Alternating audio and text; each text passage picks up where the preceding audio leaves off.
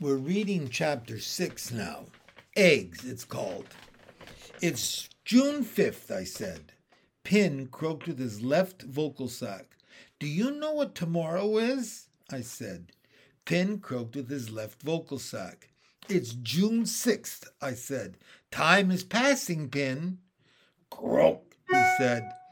I looked across the water around our lily pad. There were small, jelly coated eggs all through the aquatic weeds, floating on the surface of the water. I eyed the loopy long strings of toad eggs and the lovely black masses of frog eggs. There were thousands of them, but not a single one of those eggs was ours. Pin, it's time for reproduction. No, said Pin. But why? I told you said Pin. Well, you'll have to tell me again, I said. It's nonsense to worry about the water scorpions. Wata copian eat tadpole. So what if water scorpions eat tadpoles? I'll lay hundreds of eggs, maybe even thousands. If the water scorpions eat most of them, who cares? I do. As if to make Pin's point, a water scorpion flew down into the reeds near us and scooped up a mouthful of frog eggs. He moved slowly and clumsily up a reed and clung there, digesting. Pin, come on, I said. This attitude is not frog like. Frogs lay eggs, then they leave. Insects come, snakes and toads and bullfrogs come. Everything eats the eggs and everything eats the tadpoles. It doesn't matter what happens to them. They're on their own, not mine. Pin! I lassoed my tongue around his right foreleg and held it up for him to see. Take a look at your foot. Pin looked at his foot. That black hairy pad on your palm and thumb, know what it's for? Pin stared at me. You developed that just for mating. That's what will allow you to hold me tight. Hold tight? said Pin. Yes, you jump on my back and squeeze the eggs out. If I jump on you, you die, said Pin. Well, I looked him up and down. You might be right. Usually, a male green frog is smaller than a female, so he doesn't hurt her when he climbs on top. But you're much bigger than I am. I'm big, said Pin. I'm the fog pin. I know. That's what I just said. I stretched my hind toes apart till the webbing between them was thin and translucent. Here's what you can pick me up instead. I pick you up? Sure, you can hold me for a few hours or a day, maybe two at most. Two day? Well, all right, maybe even three. Pin zapped a dragonfly out of the air and tossed it to me. I swallowed it with a blink. He seemed to be thinking. Then he said softly, Tadpole, what they eat? Algae, of course. Don't you remember scraping the algae off the bottom of things when you were little? No big food. No big pant. No, no big plants. All they eat is algae. I looked at him. It's not our job to feed them, if that's what you're thinking. I told you they care of they take care of themselves. We just mate, then we leave them. No, said Pin. He raised his froggy face into the wind. Then he leaped off the lily pad and swam to the far side of the pool. My heart sank. He leaped onto the muddy bank. I could hardly stand to watch. Come, he shouted as he disappeared with one huge leap into the grass. I followed quickly, searching through the grasses for my lovely big frog. He was waiting for me in the rye. Croak, he said with his left vocal sac. Where are you going? I asked. Pin leaped ahead, with me close behind. At first, I thought he was heading back toward the hag's house, but then he veered to the north. We traveled for the rest of the afternoon till we came to a small pond. Pin leaped into the water. I splashed in beside him. Here? I asked, looking around in dismay. No, said Pin. Oh, good, I said. This is a temporary pond. See? There are no fish. It will dry up before the tadpoles have a chance to metamorphose. Metamo. Metamorphose, I said. Change into frogs. Oh. Pin splashed about and ate three slugs. Where are we going? I asked. To Moo, he said. Tomorrow, you know. Okay, I can wait until tomorrow to know. I rested beside him on a rock. A grass frog croaked weakly at us from the bank. Hey, strangers, he called. What is it? I called back. That's the biggest green frog I've ever seen, he said. He's the biggest there is, I called back. Is that the giant green frog named Pin? said the grass frog. Yes, I said. Pin shot out his tongue and zapped a mite. He lifted his chin. I could tell he was pleased. The grass frog had heard of him. Is that the one that broke the tip off the snapping turtle's jaw in the southwest pond? he asked. Rumors, rumors, I said. The turtle's jaw didn't break, it only got hurt. Is that the one that stunned the water snake? The very same, I said. I'm the fog pin, said Pin. And for the first time since I'd met him, he seemed to radiate the true happiness of a frog. I knew it, said the grass frog. I've got to go spread the word. He leaped off. Pretty soon there were not just grass frogs, but tree frogs and wood frogs and green frogs and even bullfrogs gathered in the weeds and on the lily pads, and on the mud all around us in every direction. We slept, surrounded by their bulging eyes and enveloped in their nocturnal croaking. In the morning, Pin woke me up with a splash. We ate our fill of water fleas and took off, leaping across a meadow. A brook burbled in the woods beyond. Pin went right for the brook and hopped along its edge till he reached a bridge. He leaped he, he leaped to the center of the bridge and sat there. I leaped beside him. Here, I said, feeling totally confused. There was no pond in sight. No, said Pin. Good, I said. I waited for Pin to move on, but Pin didn't move. What's the matter? Many fish here, said Pin. I looked in the brook. Yes, I suppose there are many fish here. I came here when I young, said Pin.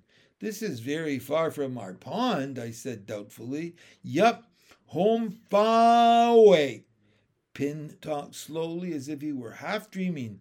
I came here on long trip.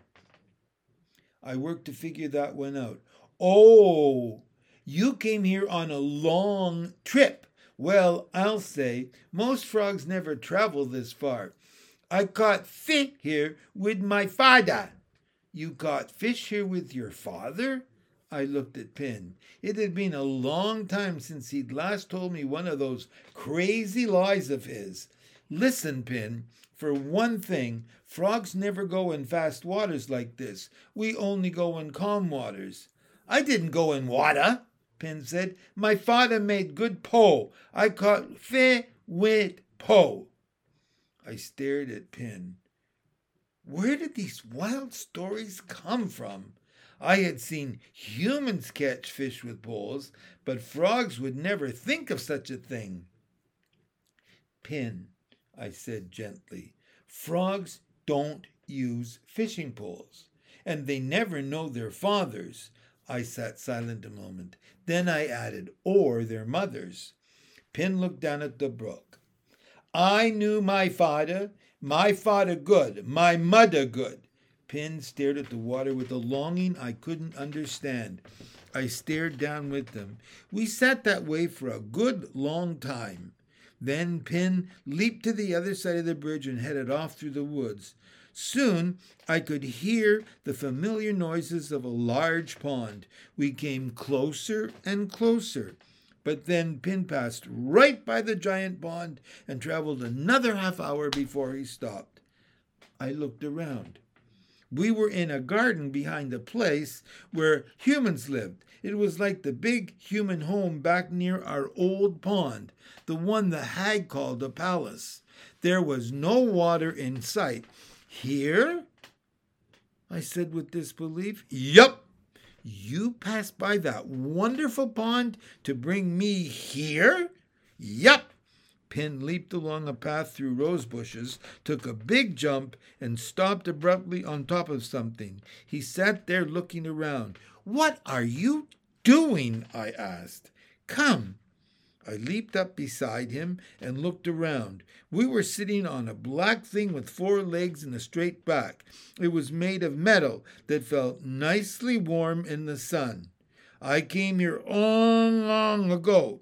I knew human here. I paid here. You played here? I sighed. Pin. Then I shut my mouth. There was no use in arguing if he was going to persist in these lies. Besides, he looked sad again, like he looked when he sat on the bridge over the brook. I didn't want him to be sad. In the pa, many human. In the palace are many humans? Yes, I said. They talk and eat and have fun. They not fog. I didn't know what to say. Of course the humans weren't frogs. I looked around hoping to see a pond, but knowing full well there was none near. Oh dear. Pin, I said, where's the water? Behind that hedge, said Pin. We go behind that hedge. He leaped off the black thing and around a hedge and jumped up onto a curved stone wall. I jumped down onto the grass and I leaped along the base of the wall. I moved close to the stones. They were cool and damp. There was water inside the circle of wall. Oh, joyous day! I jumped up onto the wall behind Pin. My momentary joy disappeared. It looks deep, I said. No water, Copion, he said. No water snake. No bullfrog. Well, okay, there are no water scorpions or water snakes or bullfrogs, but how will the new froglets get out when they when they're ready to move to land? They can hop, said Pin. A froglet can't hop that far. Hmm, said Pin. They can hop on me. On your back? I pictured it. I like the idea. It's very amphibian of you. Pin glowed. Then he dove in. I did the same. Chapter 7 Tadpoles.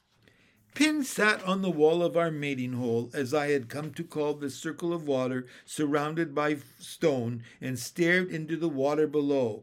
Any yet? I called from the grass. No, he sighed. No tadpole.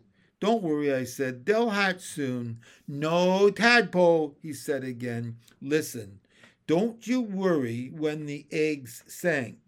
And didn't they come floating right back up to the surface like I promised? Just wait. They'll hatch today. I spawned them six days ago. You fertilize them immediately. They'll hatch today. I promise. Ook! he shouted. Ook, ook! I leaped up under the stone wall. Look at them all. They're hatching by the dozens, all at once.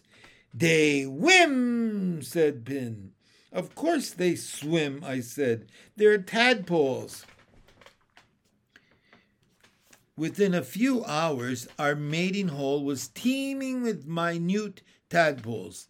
They flopped on top of one another. There were so many the water looked dark brown and muddy. Why, they're going to smother each other, I said. What? said Pin. There are too many of them for this small space. Oh me, oh me, oh me, oh me, I said. There's not enough water, not enough room, not enough plant life in our mating hole to keep all those tadpoles alive. We've doomed them. Pin looked at me. His bright eyes were frantic. Then he dove right down into the mass of tadpoles. A moment later, he leaped out with his mouth bulging. A tadpole slipped out. Pin, kicked it back into the mating hole. Then he leaped off the wall, crossed the garden, and disappeared into the grasses beyond. I waited on our mating hole wall a long time, fretting over this turn of events. I hadn't known really what to expect. After all, Pin wasn't your normal frog. But for him to suddenly change into a tadpole eating monster was a shock. Green frogs are not cannibals as a rule. Finally, I looked down into the swarm of pollywogs. One of them shouted up, Am I a frog yet? Tadpoles can't be very stupid. At that moment, Pin returned. Time to dive, he said. Aren't you full yet? I said. Pin made the strangest noise I'd, ever heard, sort of a half croak, half gag. I didn't eat them, he said. I bought them to the pond. He made that noise again. You funny, he said. I stared at him. What a brilliant frog you are. Sometimes you seem to know nothing, and other times you know everything. Pin dove into our mating hole. I dove after him. We filled our mouths and leaped back to the giant, beautiful pond that was a half hour away. We worked all night long and all the next day. When there were only fifty tadpoles left in our mating hole, Pin stopped. Day tay, he said. They stay? Well, all right, I guess they'll be fine. There's plenty of room now and plenty of food and oxygen.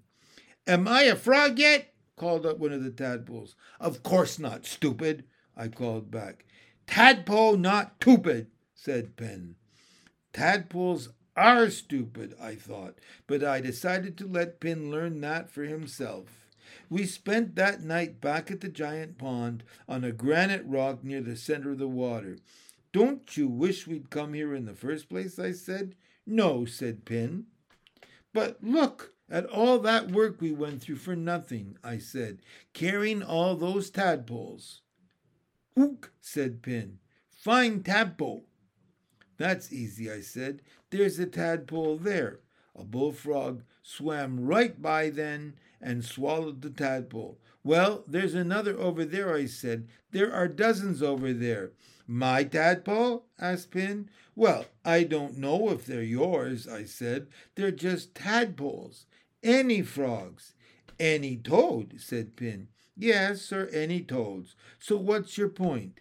In the mating hole, my tadpole get big, said Pin. I thought about that. Not just your tadpoles, mine too, ours. I can't day out, said Pin. You can't say ours? Oh, all right. So our tadpoles in our mating hole will grow big. They will survive. Yes, you're right. We have 50 tadpole. Many more than that, I said. A young water snake slid through the water with its mouth open and swallowed a few dozen tadpoles. It looked at us greedily. This is Pin, I shouted. Famous Pin, the fog pin. The snake's eyes grew wide. He dove under the water and swam away. Well, I said, looking at the reduced group of tadpoles, I guess maybe we can't count the ones in the pond here. Okay, we have 50 tadpoles that will make it for sure. All the tadpoles in our mating hole. I thought about our tadpoles in the mating hole, swimming around and playing diving games, perfectly safe and happy because of Pin. That's good.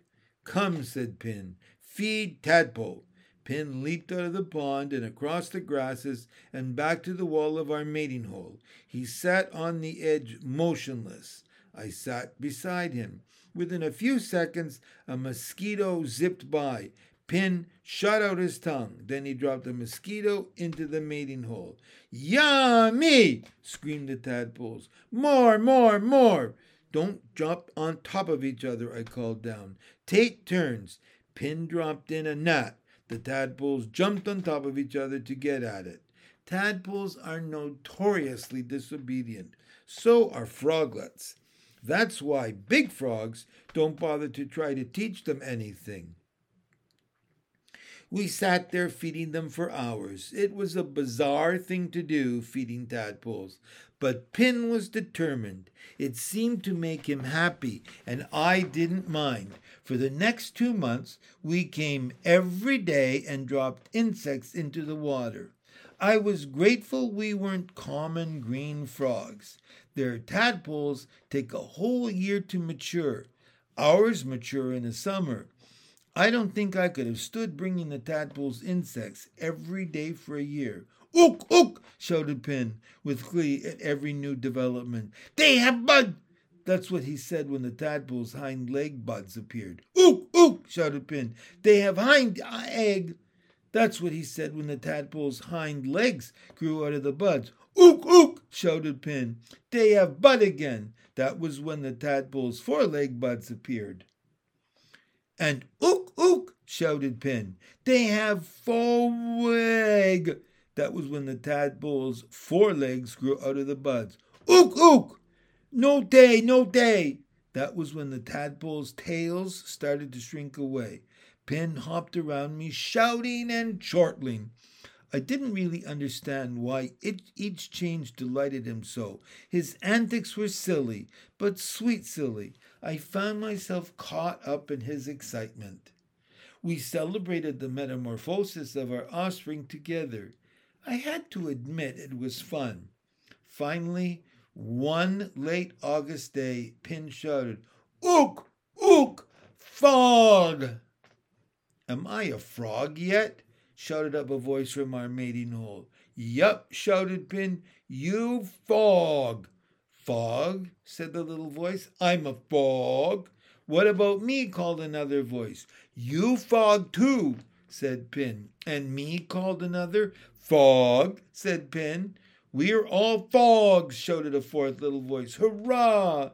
Then Pin and I dove into the water and began the arduous job of carrying the heavy, dear little froglets on our backs out of our mating hole. It took five trips to get them all safely to the pond.